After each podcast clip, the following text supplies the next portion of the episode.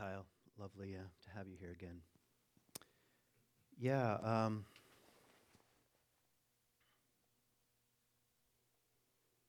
I had in mind to do a talk, I guess, that I called What's the Point of a Religious Life, Part Two. you think there'd only be Part One? Um, yeah, but sort of my, my heart and my, uh, I don't know, the field of my awareness and is somewhere else, you know. It's with maybe it with like with many of you, what's going on in Israel. And of course, I have, um, it's an emotional and real connection I have to the place because I lived there for three years, for one thing, and also because of my phone, you know, and the personal relationships that are affected here. And I'm at an age where uh, my friends, their kids are being called up, you know, for duty or medics and or they're still in basic training or um, I got a text from a friend, my closest friend, um, and he said that his uh, his high school buddy, along with his son, was taken as a hostage into Gaza. So it's hard to look at, really. And, um, and is not unrelated to my question what's the point of a religious life? Because, in case you don't know, the tentacles of religion and religious ideology are have their uh, grip around the questions of what's going on in Israel and in Palestine and in the Middle East in, a, in the broader sense. I mean, I used to say that in the ancient world, this was a common refrain in graduate school. In the ancient world, there's no difference between religion and politics. You might just say there's no difference between religion and politics, really. They're, um, I don't know, there's a, they're intertwined, to say the least. So I'm actually not sure what I'm going to say right now. And, um, and of course, um, you could just say, well, don't say anything at all. uh, there's a funny, I got this from one of my professors he used to say that, well, if you come to Israel for a week, you'll go home and write a book. And um, if you stay for a month, you'll write a newspaper article. And if you stay any longer, you won't have anything to say. And um, it often feels like that because, especially in, in mainstream culture, we are absolutely obsessed with um, myopic grouping of th- groupings like Palestinians.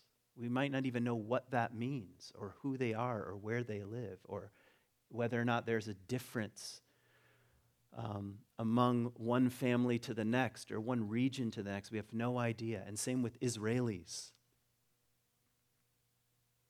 And that, that ship has sailed. I mean, it, maybe it, it, it never really was afloat in the first place, but if I can encourage you in any direction, it's to slow down and um, open up to a much more nuanced and complicated conversation. Um, anyway, so I'm not sure where I'm going to roam, but here's, here's, here's something that I would like to posit, which is um, this is part of what a spiritual community ought to be wrestling with. Um, like culture, international politics. I would love nothing more than just to talk about local politics. Well, that's not actually true, but. Um, or to narrow it down to even something more um, agreeable. but I think if you're going to be a spiritual community in the 21st century here, um, it's important to say, well, how far reaching does that go? You have values, and, and how does that affect your life, and how does that affect your voting habits, and, um, and how much do you really even hold the values that you say you hold? And these are tough questions, and, And what's the relationship between the value system that we're wrestling with as a group? And I think wrestling as a group with the value system is a lot better than doing it by yourself. But what is the relationship between that wrestling match and what we see going on in the world? And what kind of conversation conversations can we and should we be in? Um, when I was a, a preacher, you know, and a, a meg- megachurch preacher, I remember one time I did kind of what I'm about to do right now. It didn't have anything to do with Israel, but I just like detoured away from whatever notes I had because of some dramatic event that was taking place. And I remember one person saying, you know, if you turn attention to this event, when is that going to stop? You know, then you'll just always be, you know, running after the next thing. And I sort of understood the point. But I don't know, I just had this other feeling you can't seal yourself off. And so um, you can't seal yourself off from, I think, what the world demands. And so, in our own tiny, tiny way, maybe all I'm trying to do is acknowledge something important is going on on the other side of the planet that, that, are, that calls for our attention. And how many of you pay taxes? So don't pretend like you don't have a say. Okay, don't pretend like you don't have uh, you're not involved in some way. You're involved if you're a taxpayer. And um, I want to try to weave in the initial quote I had here because it reveals, I, I'm, I'm more or less arguing that um, for a kind of return to the, to the religious life. That's kind of my posture in the world. But I don't mean it the way that is ordinarily defined. And I certainly don't mean it by adherence to fundamentalist doctrines of various kinds. But I mean as a kind of posture and orientation toward life, a life orientated toward mystery and meaning and depths and the unconscious and the great structures and stories that have shaped humanity for better and worse. Um, and not worshiping at the monotheistic God of the economy. But there, there are deeper structures of meaning that call to us and call to the human spirit. And anyway, that's kind of what I mean by um, a religious life, I guess. Um, but I, I, had a quote here today from, from Howard Thurman. Howard Thurman was a theologian. Um, if you want to understand the, the, um, the spine of thought behind Martin Luther King Jr., then you should read Howard Thurman.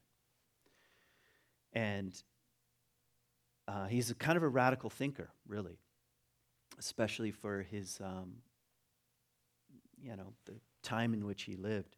But I want to read you a, a little meditation of his. And I'll just tell you explicitly this is partly how I think about one of our own fundamental values here at C3, which is the, the dignity and worth of every human being. You might have your own way of de- defining it. This is a kind of poetic musing on that. Notice what he says There is in every person an inward sea, and in that sea there is an island, and on that island is an altar. And standing guard before that altar is the angel with a flaming sword. Nothing can get by that angel to be placed on that altar unless it has the mark of your inner authority. Nothing passes the angel with the flaming sword to be placed upon your altar unless it be part of the fluid area of your consent. This is your crucial link with the eternal. Now, I have to be honest, um, I'm not sure what he means here. You could probably read this quotation every day for the next week and you'd still be wondering, what is he getting at? And I do know his primary stance in the world was to ask the question, what does the religion of Jesus, he didn't really care for Christianity so much, it seems to me, but what, did the, what he called the religion of Jesus, does it have anything to say for people whose, quote, backs are against the wall? That was his famous line. And what's it like to have your back against the wall? And um, and what do we think about the inner state of every human being, regardless of the socio political circumstances in which we find ourselves? What's, what's, what's going on in the interior landscape? Now, I don't want to riff on this um, passage then for the next 30 minutes because, um, like I said, I, I'm still wrestling with it myself. And, but if I just leave the second part of this aside, well, first I'll say something about it. He's saying that there's a kind of inner authority that human beings possess that guards their, the sacred dimension of their own being. Eh, like he's saying, every human being has a sacred dimension, and actually, every human being has access to a kind of angel that can protect that, no matter what the circumstances are. He's trying to say something encouraging here. But also, even more simple than that, look at these opening lines. There is in every person an inward sea, and in that sea there is an island, and on that island there is an altar. That's his basic view of human beings. That's a pretty, I think, beautiful and radical way of looking at human beings. Inside every human being, even the ones I don't like, there's an altar. And it's their connection with, with what he calls the eternal or the sacred, or you could even say innate, the innate preciousness of being.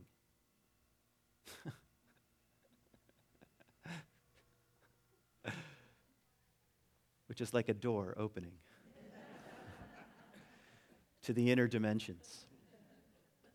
So I, I, guess I just wanted to read this quotation because, you know, Palestinians, Israelis, I think most people on this planet, most Israelis and most Palestinians, and most of you, and most of Americans, I think do believe that they might not say use words like sacred or altar, but I think most people want to, and most of the time act on there's an inherent dignity and worth to every human being.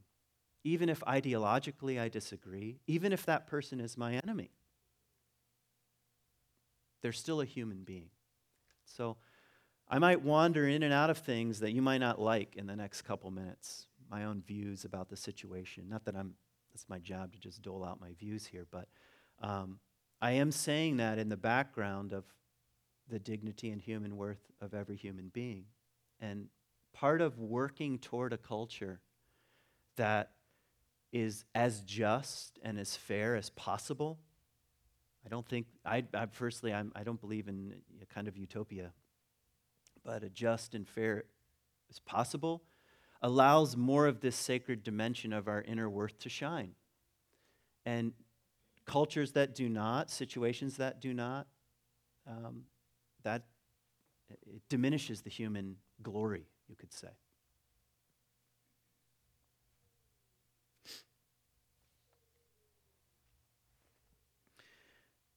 Um, I moved to Israel in 2003, and this was at the height of the Second Intifada, it's called. Intifada means uprising. And um, maybe as a, just to slide in to a little bit of um, contemporary framing, it's very important. If you care about this, which I'm going to argue you should care about this, you should care about what's going on in, um, in Israel. Um, there's a difference between what's going on in Gaza and what's going on in the West Bank. You have two different governments, um, two different ideological stances, actually, m- many more than two, but that's just a simple way of saying it. Um, but anyway, it was the Second Intifada, and Gaza was its own um, issue and problem when I was there. In fact, in 2005 is when Ariel Sharon forcibly removed all the Jews from uh, the Gaza Strip. He went in with the IDF, the Israeli Defense Forces, and took men, women, and children, dragged them right out of their homes um, to, uh, as an attempt to try to minimize the ongoing conflict between um, Palestinians or certain really um, um, groups in, in Gaza and Jews who were living there. That happened in 2005. And ever since then, Gaza has been sealed off. Um, Israelis don't come and go. There are no Israelis that live there now, no Jews that live there now. So that happened when I was there. Um, and, um, but much, so even more dramatically, these were the days of suicide bombings and terrorist acts. And I was very naive when I got there. I mean, I'm still naive about much of this, to be honest with you. Um, but I was even more naive. And I kind of had this um, I'm not picking on anybody um, other than myself, a kind of like liberal temperament that went something like this Whoever's in power is the problem, and whoever has less pr- power is kind of the good guy. And that's kind of the way I walked into, into Israel. Well, you know, Israelis, they have a lot of power, and the Palestinians don't, and therefore the Palestinians are more or less the good guys. And I would challenge you this way of framing things doesn't work. All right? It doesn't work. And it's not very helpful. And that's to say nothing about empathizing with very real and concrete problems that Palestinians have to this day and have had since the state of Israel, and actually before that with the British and the French, and before that with the Ottoman Empire. And before that, with the Crusades, and now I, I, I was about to go all the way back as far as I could. Um, it's a region, as you know, that is in, has been in constant turmoil for much of what we would even think of as history. Anyway, what was my point? My point was um, actually feeling the concussive effects of a suicide bomb, which happened to me when I was sitting at home working on a paper on um, historical geography and ancient routes and the relationship between geology and civilization, as you probably, I'm sure, were thinking of this morning, um, changed, pulled me out of this kind of naive, um, I don't really want to look too hard stance in the world. And really, to terrorism, I didn't even like the word terrorism because everyone was like, the terrorist this, the terror. I don't, you know, this is, when did 9 11 happen? 2001. And so it's just a couple years after 9 11. And it's like everyone was on the warpath for terrorists. And, and I, was, I just had this feeling, ah, it's got to be more complicated than that. And who are we even talking about? And there's some truth to that. But um, I started to recognize that many of the groups that are still around today, which the United States government has called terrorist groups are, in fact, that. These aren't um, groups in which negotiation, there's not a peace table that anybody is walking away from. And Hamas is an example of that. This is an organization that is bent on the destruction of the Zionist state. And ask anyone who speaks Arab what they're Arab, Arabic what they're chanting in the streets, and they'll tell you, "Death, death to Israel. Push them into the sea." This is their mantra along with an occasional death to America. Let's throw them in as well.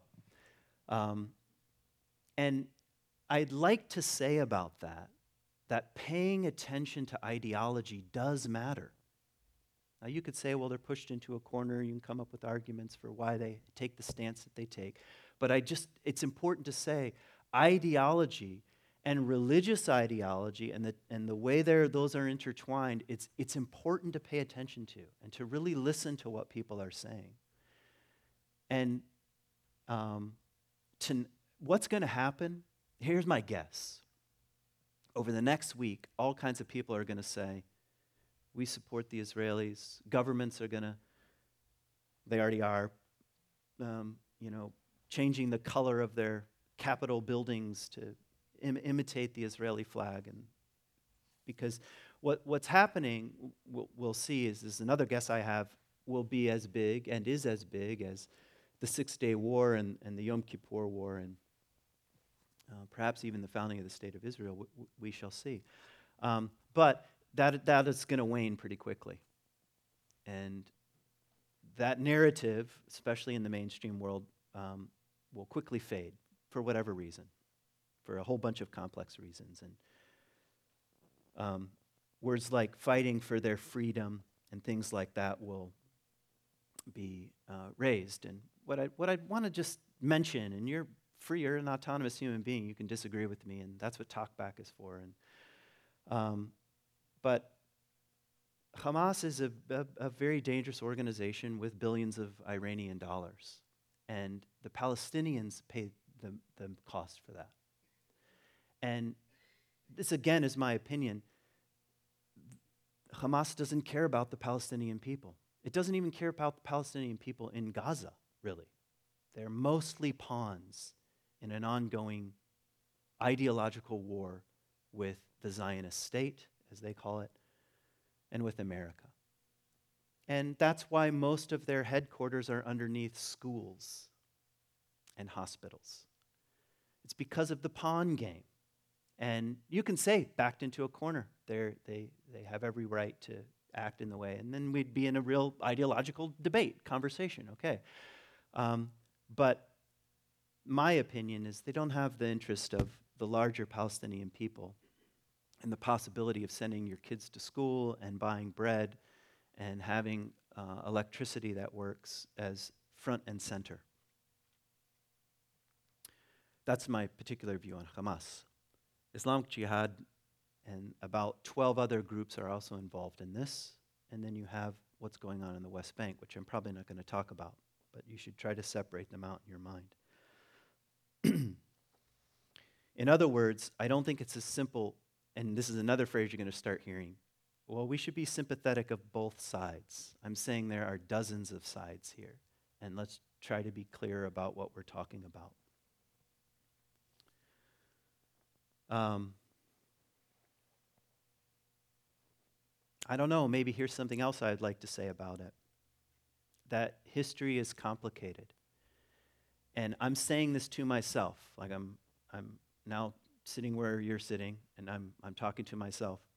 Whatever narrative that you're presently holding uh, needs some reshaping. And I'm, I'm preaching to Kent, all right? And we're all prone to gravitate toward whatever narrative is the easiest. And I, I mean, as, as soon as I, people start talking about this, I hear a series of sentences. Well, you have to understand, that's usually how it begins.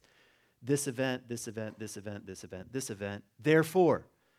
And that's part of the issue and the problem. Just didn't, let's, I think we need to admit that even our reading of history is very complicated and filled with stories or myths or half truths. And none of us are going to clean that up. I'm not saying, like, just, you know, really go on Facebook over the next week and clean up your narratives. I just mean it's a starting place.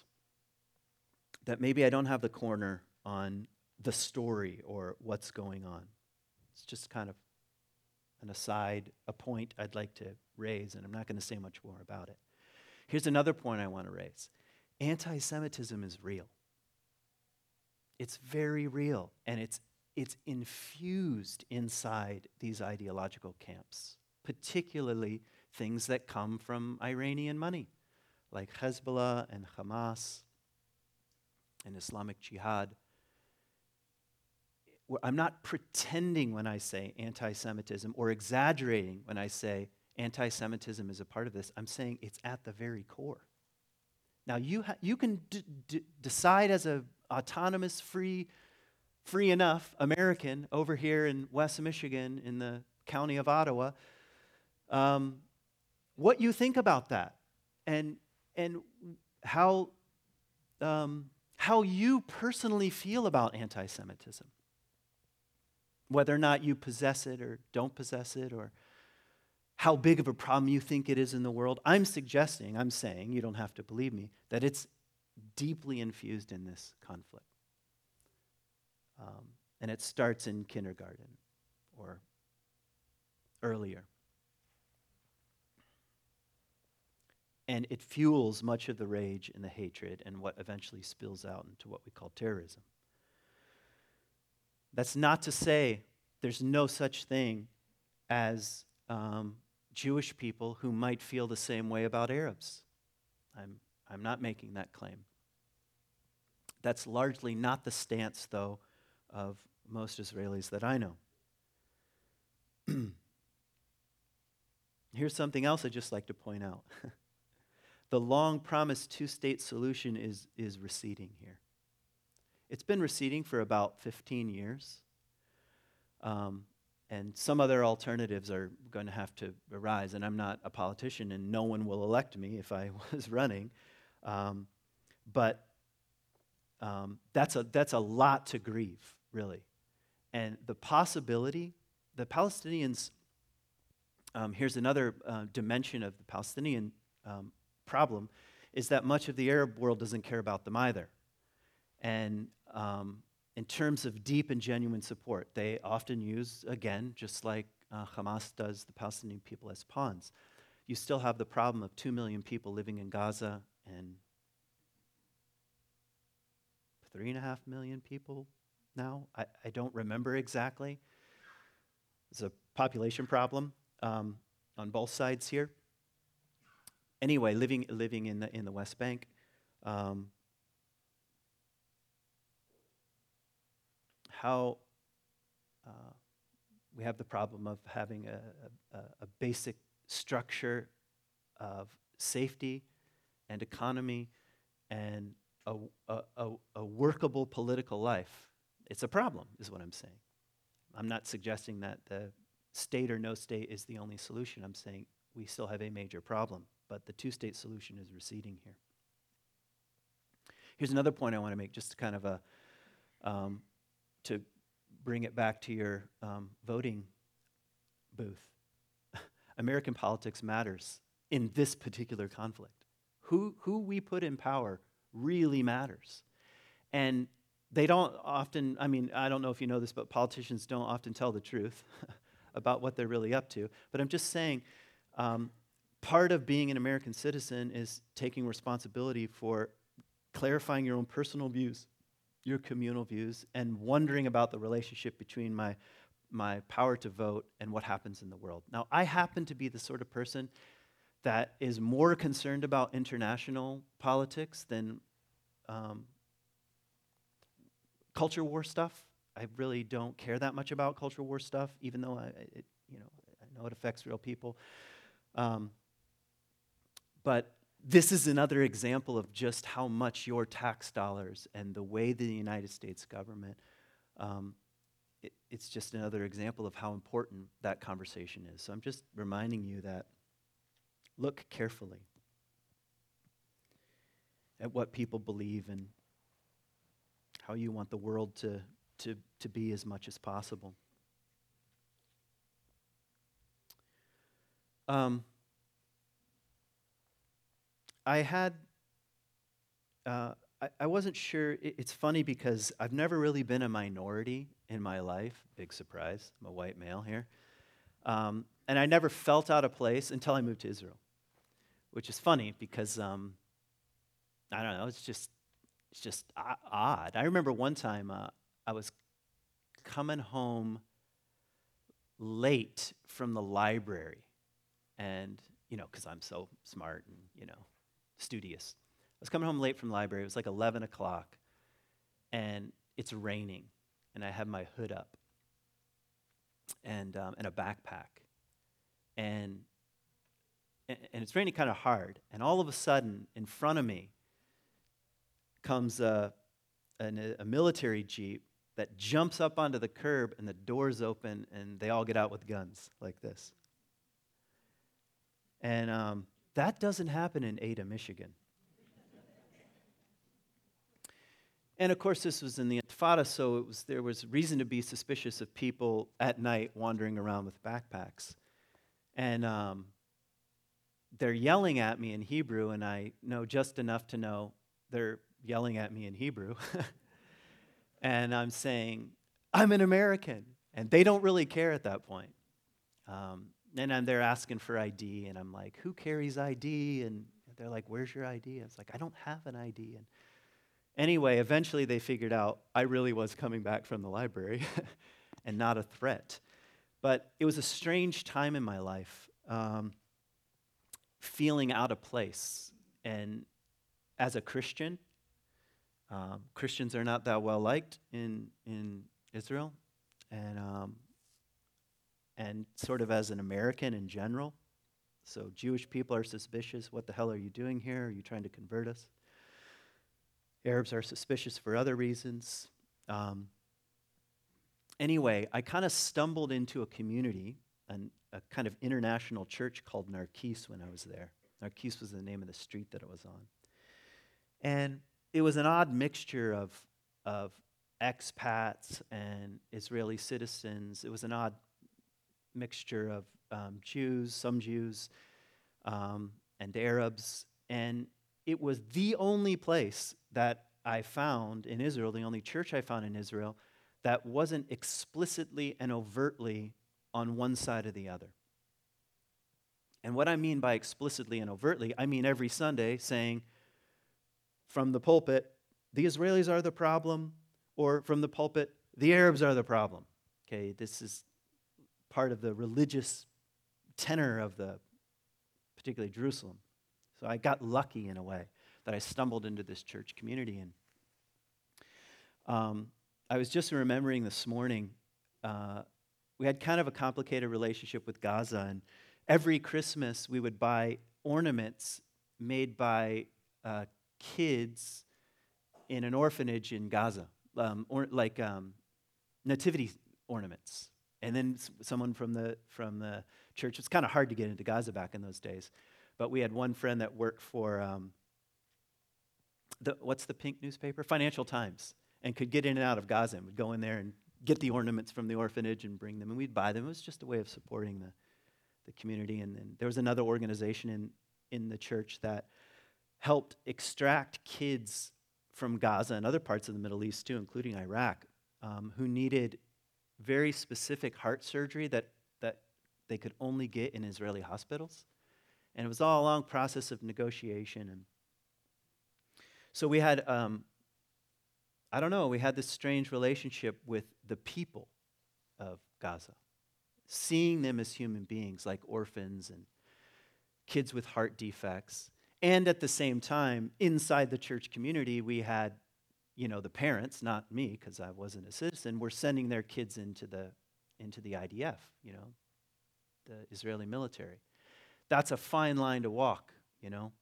And it's so, I don't know the right way, inspired me that it's possible to love human beings as human beings and even to work toward things like justice and also be very realistic that there are enemies in the world and sometimes there's a fight. And um, not everything is settled at the negotiation table. And I don't know, it was that kind of community. And, um, you know, I guess I'm feeling like it was the first, I used to hear this, uh, you've probably heard the phrase, it's more of a Buddhist idea of a third way. Familiar with that? You know, not right, not left, but a third way.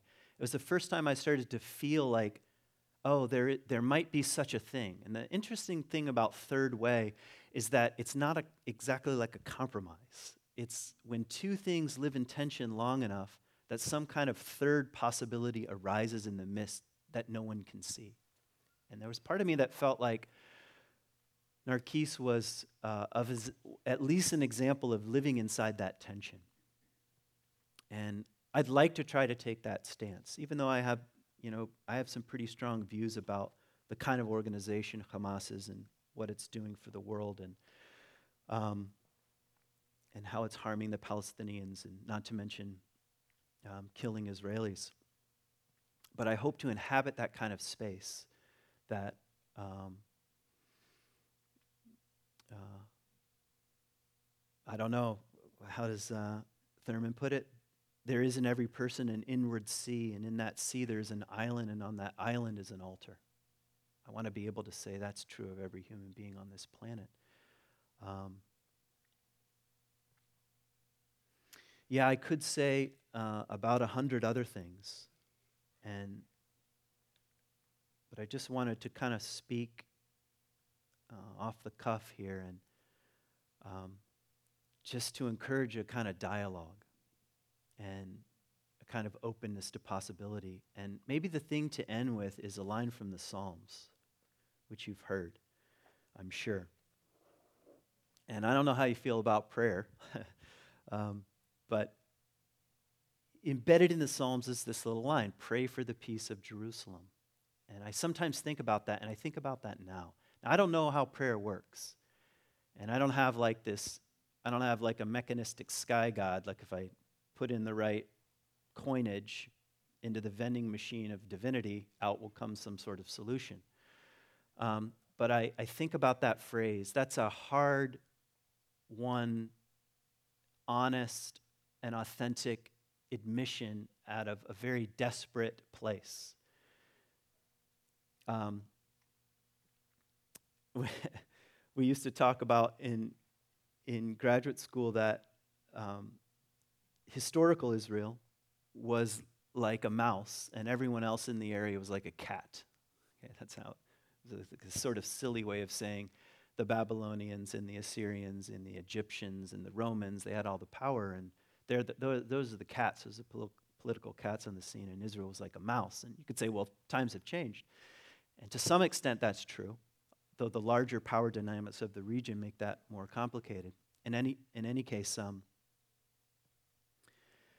pray for the peace of Jerusalem was a kind of a desperate um, call to a God when um, there was the constant possibility of your own demise.